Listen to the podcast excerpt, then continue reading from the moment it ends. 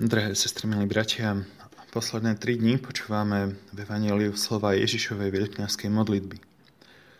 Je to modlitba, v ktorej sa sám Boh modlí za nás. A v tej dnešnej poslednej časti Ježiš do tejto modlitby zahrania aj budúcu církev, teda nás. A prosí Otca, aby sme boli jedno. Jednota církvy, drahé sestry, milí bratia, má dve základné a jednoduché pravidla. Milovať predovšetkým Boha a milovať druhých, pretože sú to naši bratia a sestry. A s týmito dvomi pravidlami jednoducho kráčať dopredu. Ono sa o tom ľahko hovorí a sami vieme, že realita týkajúca sa jednoty či už v cirkvi, či už v rodinách alebo v spoločnosti nie je až taká ideálna. Bývame totiž často rozdelení.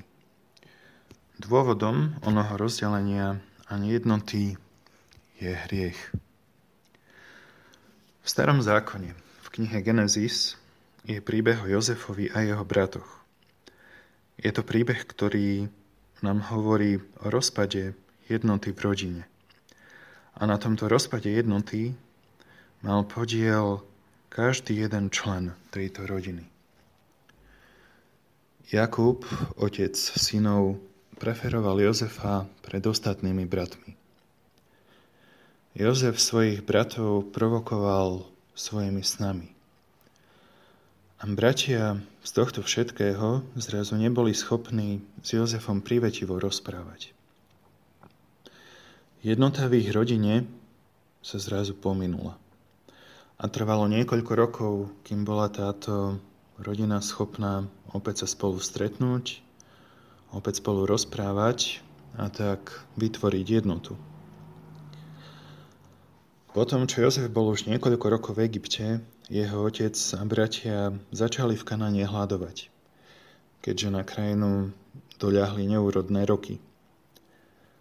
Preto títo bratia zišli do Egypta, aby si nakúpili jedlo. A to, čo potom v Egypte našli, bolo viac ako jedlo. Našli svojho brata. Preto, drahé sestry, milí bratia, keď hovoríme o jednote a chceme ju posilniť alebo obnoviť, ak sa nejakým spôsobom rozpadla, musíme aj my stretnúť jeden druhého ako brata. Musíme spolu plakať, tak ako plakal Jozef so svojimi bratmi. A tieto slzy, slzy lásky zjednocujú a obnovujú tak stratenú jednotu.